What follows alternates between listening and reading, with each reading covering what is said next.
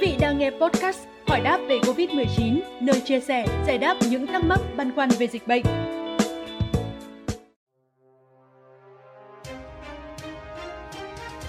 Thưa quý vị, những ngày gần đây, thời tiết bắt đầu chuyển lạnh. Đây là môi trường thuận lợi cho các loại virus gây bệnh như cảm cúm, cảm lạnh phát triển.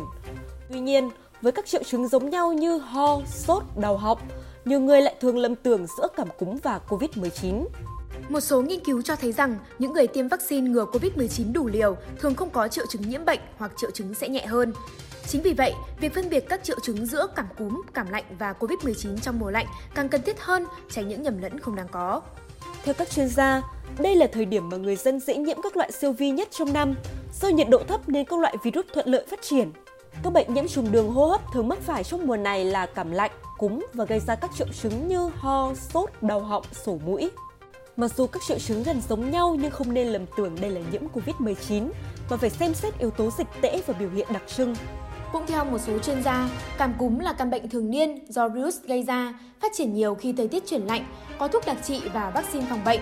Còn cảm lạnh là bệnh viêm đường hô hấp, nhẹ hơn so với cảm cúm, có thể khỏe lại sau một vài ngày. Triệu chứng thông thường của cảm cúm, cảm lạnh bao gồm sốt, ho, đau mỏi người, có các tổn thương viêm long đường hô hấp. Một số triệu chứng cảnh báo bệnh có thể nặng lên như ho nhiều, tức ngực, khó thở, sốt cao.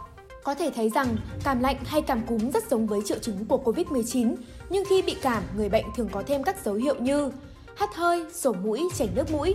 Còn với người nhiễm COVID-19 chỉ có ho, ho khan, ho dai dẳng, sốt, mất khứu giác và vị giác. Ngoài ra, các bác sĩ cũng khuyến cáo rằng nếu có những triệu chứng nghi ngờ mắc COVID-19 cộng với yếu tố dịch tễ thì nên tự cách ly tại nhà, luôn tuân thủ thông điệp 5K của Bộ Y tế, thực hiện test nhanh COVID-19 hoặc gọi điện đến cơ sở y tế để được tư vấn. Hơn nữa, để bảo vệ sức khỏe trong mùa lạnh, người dân nên giữ ấm cho cơ thể, nhất là khi về đêm, nhiệt độ hạ thấp. Theo đó, các bác sĩ khuyến cáo thêm không vì lạnh mà lười vận động, bởi việc luyện tập thể dục thể thao rất quan trọng, giúp cơ thể có sức đề kháng tốt, tăng nguồn năng lượng tích cực. Chú ý vệ sinh răng miệng bằng nước muối sinh lý, vệ sinh tay, chân thường xuyên bằng xà phòng hoặc nước rửa tay bởi các loại virus hay lây truyền qua mắt, mũi, miệng và các đồ vật tiếp xúc. Thông tin vừa rồi cũng đã khép lại chương trình ngày hôm nay. Xin chào và hẹn gặp lại!